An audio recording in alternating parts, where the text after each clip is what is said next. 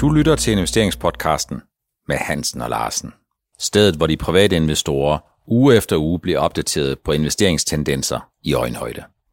Velkommen til afsnit 68 i investeringspodcasten med Hansen og Larsen. Vi skal øh, rundt om fem emner i dag. Sidst, der kommer vi ind på, om Helge Larsen han har solgt sine aktier i maj måned og allerede er gået på sommerferie. Vi skal snakke lidt om, hvad det vil sige, at markedet måske er på vej likviditetsmæssigt ind i en mere rolig periode. Vi skal snakke om oliepriserne, som har brudt 70 dollar, og hvor det i hvert fald ser ud som om, at OPEC har genvundet en del af grebet om oliemarkedet. Så skal vi ind på Lundbæk og de udfordringer, som Lundbæk har. Lundbæk har været klart den dårligste af life science-aktierne, og så starter vi ud med Ambu, darling eller diva på aktiemarkedet daglige udsving med, med 5% øh, uden specielle nyheder, det er blevet hverdagen for Ambus investorer. Hvad er din fornemmelse for aktierne, Helge, her hvor ja, vi har vel stort set alle indeks, som ser ud som om de sætter nye rekorder? Jamen, vi er jo der, hvor man børster ligesom snakken om uh, inflation og højere renter. det børster man af løber en dags tid. Ikke? Så ja. uh, har centralbankerne været ude og melde, jamen der er ingen panik eller noget som helst. Og vi sætter ikke renterne over forløb, og inflationen, den er nu uh, kun midlertidig. Så hvis vi kigger, og vi har været en lille smule ind på det for øh, 12 år, 13 år siden i forbindelse med finanskrisen, der sagde centralbankerne, bare roligt, vi skal nok komme og stimulere, men vi trækker hurtigt stimulansen lige tilbage. Nu siger de, bare roligt, vi skal nok blive der, og har, vi har speederen, vi har foden på stimulans speederen, og der bliver vi meget længe. Ja, og det tager investorerne jo øh, mod med kysshånd, så hver gang der er den mindste smule nervøsitet, så falder det hurtigt ned igen. Vi starter ud med Ambu, Ambo er jo en af, de, en, en af de aktier, som trækker mange overskrifter, og det er en af dem, som de private investorer ejer, og de handler flittigt i. Hvis jeg kigger på det, der er sket inden for den seneste måned med Ambo, jamen så er der kommet et kvartalsregnskab, som investorerne blev lidt nervøs over, og lidt nervøs i relation til Ambo, det er ikke sådan plus minus 5% Det er så noget, der ligner plus minus 25% umiddelbart efter regnskabet, og så er der masser af volatilitet, masser af store udsving hver eneste dag, også på de dage, hvor der jo ikke kommer selskabsspecifikke nyheder, og det er jo faktisk langt de fleste med Ambu. Er det blevet sådan en jojo-aktie, Helge? Ja, men du kan sige, at øh, den, øh, aktien er meget højt prisfastsat. Fat. Mm. Så den er oppe i de luftlag, hvor der ikke er ilt nok. Ja. Det vil sige, at der er ikke så god bæreevne. Mm. Så der skal ikke meget til, før, og så dumper den ned på det, i den ildfattige luft, og så mm. kommer den ned på en mere fast grund, hvor iltniveauet er højere, mm. og så trækker den vejret dernede, og så ryger den op igen. Og det er noget, man ser ret meget i, i, i aktier, der er meget højt prisfast, at, at der er noget nervøsitet på toppen. Og det er der sikkert nogle daytrader og nogle shorter, der har fundet ud af mm. at, at lege med, så øh, det er nok det, der sker. Så her har vi vel kombinationen af, at udlandet de er meget on-off i aktien, og så har vi private investorer, som synes, at de her udsving, der er i aktien, de virker meget tillokkende. Og derfor så er det vel selvforstærkende, når du siger, at prisfastsættelsen den tager udgangspunkt i, både at de kan blæse sig i munden, det vil sige, at væksten er meget høj fremadrettet, og den meget høje vækst, den kommer til at øge deres profitabilitet. For hvis væksten ikke holder det, som investorerne har sat deres investeringslid til. Og hvis profitabiliteten over tid ikke kommer op med en højere EBIT-margin, så har vi vel en pænt stor udfordring for den her ambulance. Ja, det synes jeg, og det er jo en af grundene til, at jeg ikke har investeret den her, fordi den er lidt for nervøs og hissig big vej for mig. Mm. Øh, det, jeg, jeg, jeg skal helst se noget, der er, ligger noget i, ude i horisonten, som man kan styre efter. Det, jeg synes ikke, det ser helt nemt ud. Så lad det bare være sagt med det samme. Jeg, jeg tror ikke, at de udsving, vi har set, uh, de sådan bare lige går væk. Uh, investeringscasen, den er jo, at uh, væksten den skal være meget stor, så investorerne, de skal altså følge meget med. De skal være meget op på tæerne. Der skal ikke ret mange nyheder til, før dem, der er positive på Ambo, de jubler, men dem, der er skeptiske, at de har også hele tiden mulighed for at få masser af brændstof til, at prisfastsættelsen den er en meget stor udfordring. Lundbæk, Lundbæk, det er en smertens aktie for rigtig mange investorer. Det er klart den life science aktie, som har klaret sig ringest, i særklasse ringest de sidste to-tre år i Danmark. Det ser ud som om, Helge, at Lundbæk-aktien aldrig nogensinde var i nærheden af, eller har været i nærheden af at komme sig over, at Kåre Schultz han tog det til Aviv. Mm, ja, Kåre Schultz var der og fik ryddet op, og der var en stor Kåre-effekten, var det ikke det, det, mm. det hed? Det var en Kåre Holding hos nogen på det ja, tidspunkt. Ja, det var fantastisk, at han var kom til, og, og så var det jo lidt hårdt, da han forlod det. Men han, altså i bund og grund, så har Lundbæk det problem, som vi har snakket rigtig meget om med, med, med biotek og pharma. Altså man skal have gode data, men man skal altså også have gode produkter, og så er der jo sådan noget, der hedder patentudløb. Mm. Og, og om et farmaselskab, om nogen, der har slået med det, så har det været Lundbæk. Altså tingene løber ud for patent, og så kommer der generisk konkurrence, og så er de hele tiden tvunget til ligesom at have noget i pipeline, der afløser det her. Mm. Og nu står man jo også i en situation, hvor man har nogle gode altså produkter, altså til depression og til angst, øh, som øh, giver noget sådan god basisindtægt, og så har man et migrænemiddel, som øh, har ligget lidt underdrejet under covid, og et mm. antistofbehandlingsmiddel. Og mm. så har man i pipeline, som man, hvis vi skal kigge fremad, så har man et middel mod øh, agitation hos, øh, hos Alzheimer-patienter, og Alzheimer er jo et eksplosivt voksende over hele verden i takt mm. med, at vi bliver ældre. Så det er et godt sted at være, hvis man får succes med det, de her hjernesygdomme, og det er simpelthen noget af det aller, aller sværeste at have med at gøre.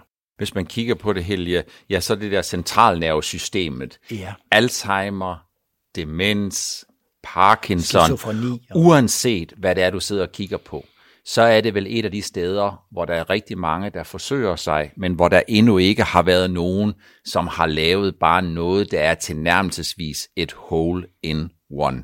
Så man kan sige, Lundbæk har jo også været der. De har prøvet med en lang række ting. Det er sådan lidt, jeg tænker sådan lidt ligesom med det tyske fodboldhold. Øh, altså, selvom det ikke virker, så prøver de igen og igen, og det skal de jo selvfølgelig have noget ros for. Men gennembruddet, det lader altså vente på sig. Men hvis de får gennembruddet inden for, for noget af det, de laver der, så er sky, the sky jo the limit. Men indtil de får gennembruddet, ja, så må man egentlig sige, så sker der ikke rigtig noget. Nej, man kan sige, at det her Alzheimer-produkt, øh, det er jo sådan, at de, de har kørt i fase 3, mm. men øh, deres data har ikke været helt gode nok, så nu laver man nye analyser på det, og mm. så det rykker jo øh, øh det, det hele frem til to, sidst i 22, som mm. jeg husker. Ikke? Var det det, hvor de skulle køre det videre have yderligere data. Ja, var det det, der fik aktiekursen til at skælve lidt nu her for en 4-5 uger siden, eller noget af den stil? Det kan jeg faktisk ikke huske, Per, fordi Nej. jeg så tæt følger, jeg følger mm. midlerne, men jeg følger ikke aktiekursen, det opgav jeg for nogle år siden. Mm. Øhm, og så har vi jo så set, at de har et stof, som øhm, øh, noterer sig mod svimmelhed, som udløb af patent. De, de, de havde ellers haft en fantastisk udvikling, det var noget, de havde købt op det, det havde en fantastisk udvikling, og så lige her i januar, så udløb mm. patentet, mm. og så væltede det ind med 7-12 mm. øh, generiske konkurrenter. Ikke? Så Prisfastsættelsen er moderat, men det, at prisfastsættelsen er moderat, det er investorerne sådan set ligeglade med, fordi de siger, at vi venter øh, med at gå ind i bilen, indtil bilen den er i fremdrift. Og, og det, vil jo, det er jo et rigtig godt eksempel på, at hvis der ikke er nogen åbenlyse kurstrigger, som man kan hænge en moderat prisfastsættelse op på, så kommer der ikke nogen, der hænger deres aktieovertøj på Lundbæk, Lundbæks knagerække. Nej, men det er en virksomhed, der kører, kan man sige, og mm. som er produktion og, og en okay omsætning trods alt, og, mm. og nogle, nogle gode ben at stå på inden for angst og depression. Ikke? Så, men, men så er det heller ikke mere endnu. Mm. man skal have en god pipeline, og det skal være tæt på, for mm. at øh, investorerne for alvor går ind. Kåre Schultz, han kom så og sejrede, og så tog han videre. Men han gjorde jo ikke noget ved pipeline. Han delte projekterne op i tre. Dem Lundbæk med sikkerhed skulle køre videre selv.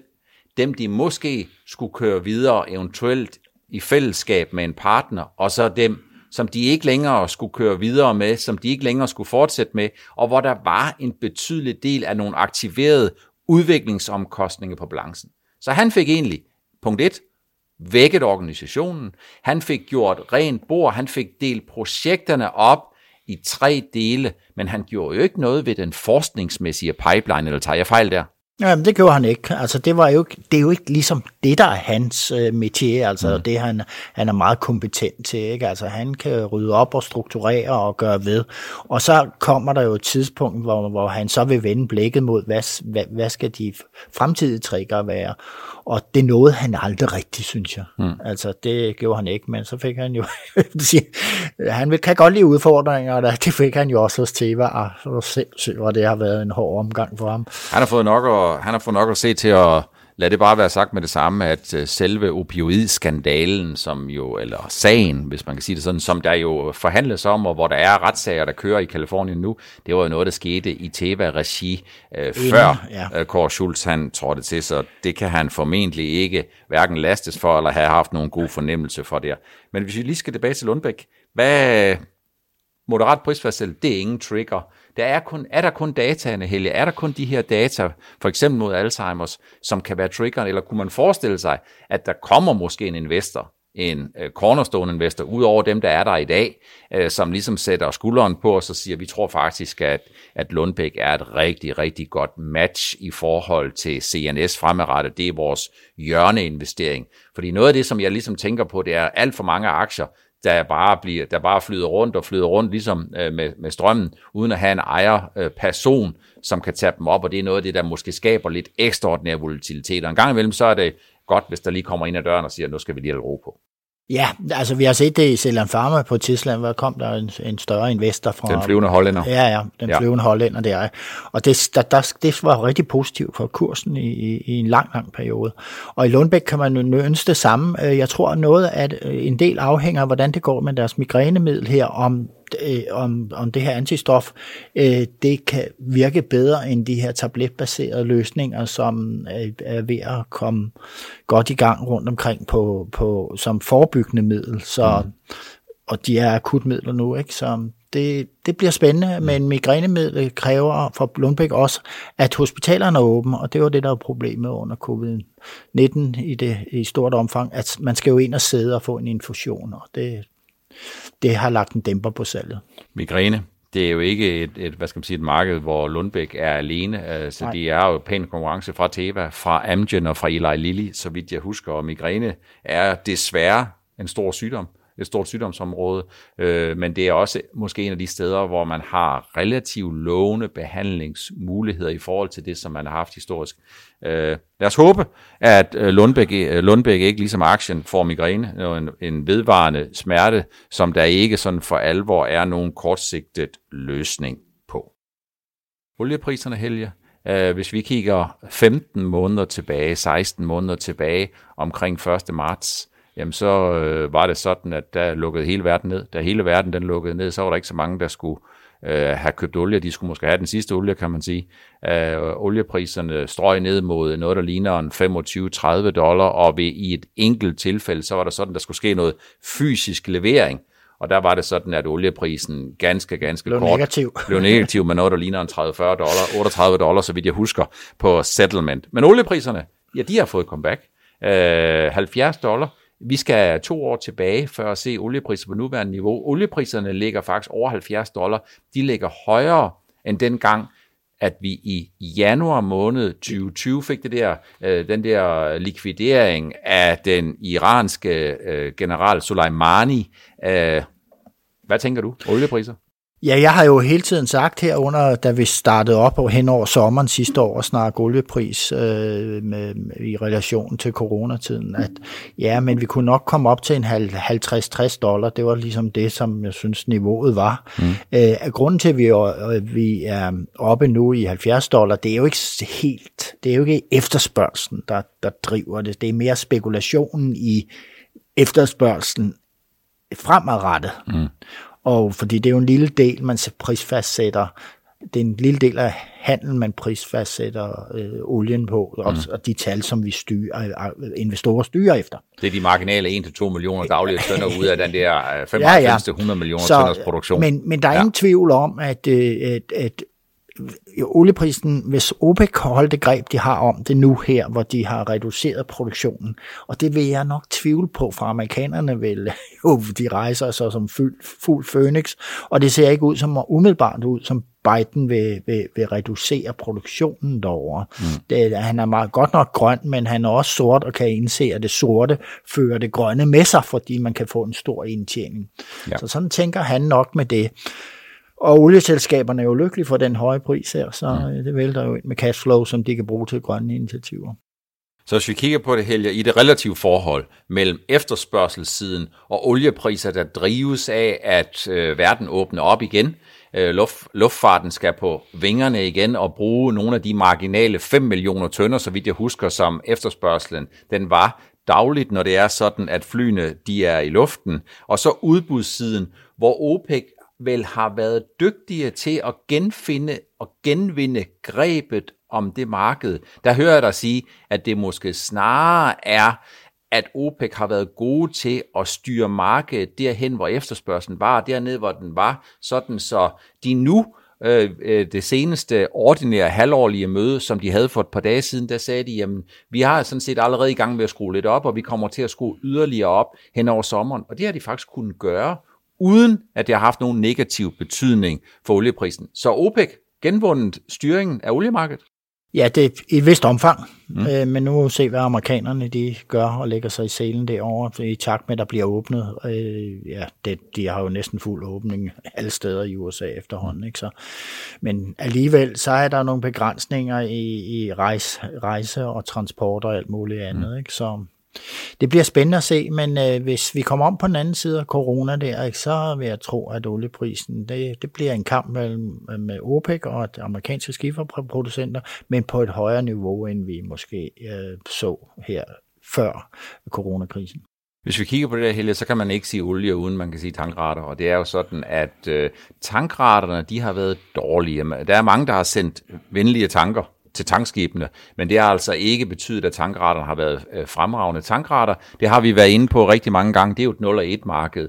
Hvis raterne er høje, så er forventningerne, at raterne de skal forblive høje meget længe. Så bliver det relativt hurtigt lave, fordi lige snart raterne har været høje i 3, 6 eller 9 måneder, så er nybygnings- og nykontraheringskapacitet eller øh, aktiviteten den er høj, øh, og vice versa, hvis oliepriserne de er lave, øh, øh og raterne er lave, jamen så får vi, øh, øh undskyld, hvis raterne er lave, ikke oliepriserne er lave, hvis raterne er lave, jamen så får vi øh, den modsatte effekt på kontraheringsaktiviteten. Så hvis, olie, hvis OPEC, de vil begynde at producere lidt mere, hvis oliepriserne de holder sig på et relativt højt niveau, altså det ikke bliver efterspørgselsdestruerende, at oliepriserne er høje, og OPEC vil sælge lidt mere, jamen er det så tid til, at øh, vi igen ser, at investorerne de tør øh, spille ind på noget af det mest risikable inden for øh, aktiemarkedet, nemlig tankskib.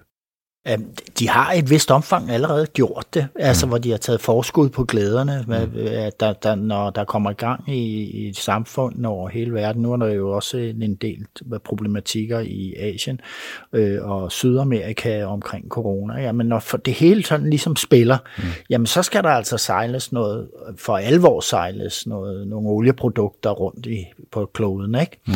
Og der har man i et vist omfang taget øh, forskud på det, man kan se sådan et selskab som Frontline, det, som har nogle, nogle, nogle moderne skibe, ekoskibe der, med, som ikke forurener så meget, jamen de har sådan set egentlig taget, haft en pæn kursudvikling. Den, de, med de retter, der sådan er ude i markedet, ja. så burde alle ligge underdrejet, men det er de ikke. Man går, man køber på fremtidige forventninger. Det er også det, man gør inde på aktiemarkedet. Mm. Men det er et af de slemme steder at være. Det sgu, altså, du kan sagtens få et fald på 20 procent løber en dag mm. uden, uden varsel. Mm. Man kan sige, at det er jo de steder, hvor man skal se sig rigtig godt for, og hvor det er momentum, stemningsbaserede investorer, som hele tiden skal sidde på køber, køber salgsknappen, fordi der skal ikke ske ret meget. Det er meget værre end ambush, skulle jeg hilse sige. Det, det er meget værre. Uh, vi er lige gået ud af maj måned, Helge. Sell in May and stay away. Har du solgt alle dine aktier? Overhovedet ikke. Det, det, det, jamen det, det ved jeg ikke. Det, det er jo ikke ligesom min strategi. Jo. Jeg er mm. meget langsigtet i mine ting og sådan. Og så synes jeg, det, det, det er næsten det sikreste, det er at blive i mine aktier. Mm. altså uanset hvad, ikke? Fordi ja. at jeg har noget, der måske er, er, er sammensat på en måde, så jeg ikke bliver så ramt, hvis der er nedtur, og jeg bliver ikke... Men så omvendt, så får jeg ikke helt de der store opture med. Så det, som jeg hører dig sige, Helge, det er, at du foretager ingen porteføljejusteringer øh, af den årsag. Du foretager ingen porteføljejusteringer, eller har ikke foretaget nogle væsentlige porteføljejusteringer af, at vi går ud af maj måned, og når vi nu er på vej ind i sommermånederne? Nej, jeg ligger jo med Pharma, og Novo udgør rigtig meget, og der har jeg jo en positiv forventning til det her selskab. Det samme har jeg med Genmap, som har været nede en tur, som også føler meget. Så har jeg lakse industrien, mm. som jeg ved hen over sommeren, ja, der får man måske noget fald i kurserne, men omvendt udbuddet er ikke rigtig stort, og det kommer nok ikke op resten af året. Så det er måske det, jeg benytter i juli måned til at købe lidt op i aktieaktierne.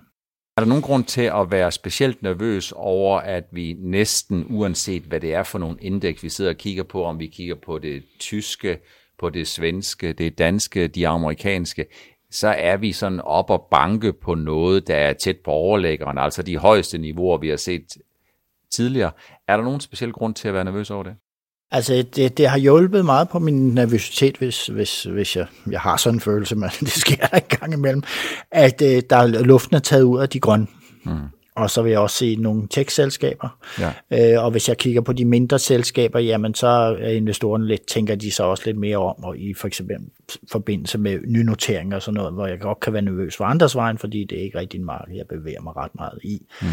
Øh, men det der, vi har fået noget mere luft i det grønne, det, det, hvad nu det hedder, det, det synes jeg er en god ting. De var saftsus med højt priset der mm. lige før, ved indgang i januar måned. Det, som bliver spændende at se med de grønne aktier, og som jo også bliver afgørende for de danske aktier, det er jo, når life science og grøn omstilling, det spiller så stor en rolle indeksmæssigt, jamen så er det jo ikke ligegyldigt, hverken om investorerne er bange for renter, de er bange for øh, væksten generelt set, de er bange for inflation, og de er måske bange for prisfastsættelsen, som er øh, essensen af alt det, som vi har her. Så det er, det er rigtig afgørende, ikke kun om, at de grønne de er kommet ned på et andet og et bedre øh, og mere realistisk udgangsniveau, det afgørende det er også, om de mange grønne investorer, der har været der, at de bliver i aktierne, og vi kommer til at se, at der kommer nogle nye ind. Ja, det man siger for eksempel inden for Brint, det er jo, det er jo næsten halveret det hele. Mm. Og der kunne jeg godt forestille mig efter noget basedannelse, at man begynder, fordi der er jo meget snak om Brint rundt omkring, og udviklingen skrider langsomt fremad, men det er noget, der først får et gennembrud om nogle år. Men, men det kunne jeg godt forestille, at man begynder at bygge en ny investorbase op.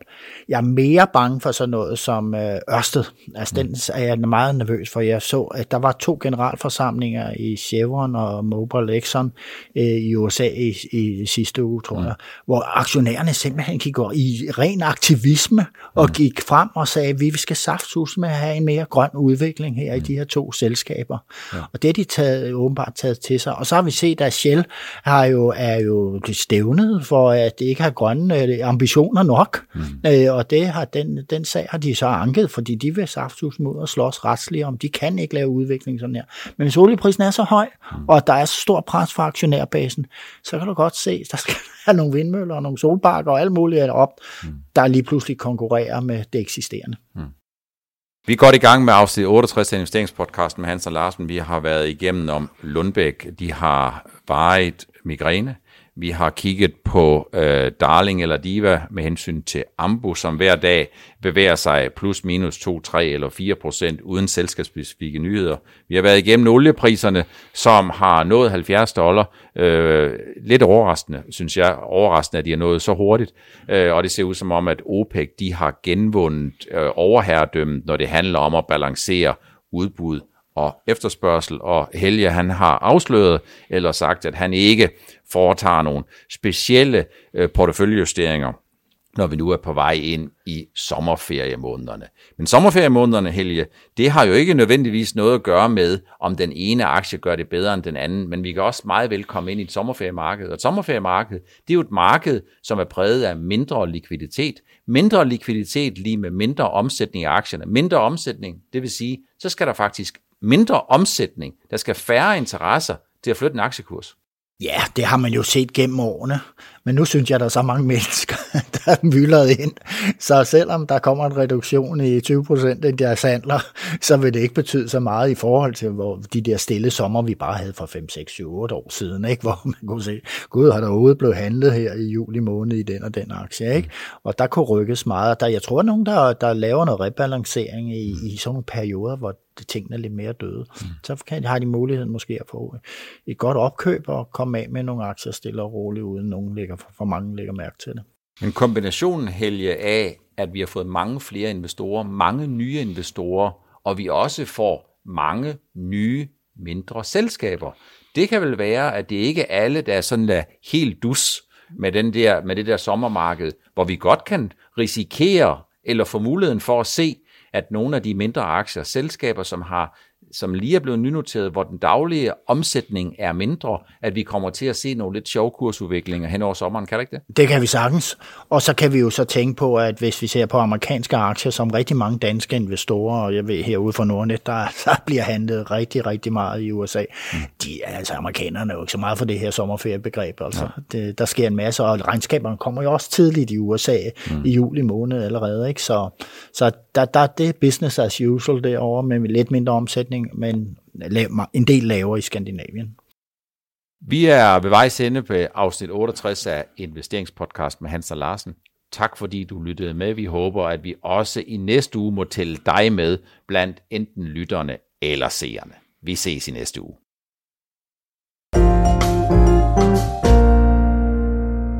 Du lyttede til investeringspodcasten med Hansen og Larsen. Vi ses igen i næste uge.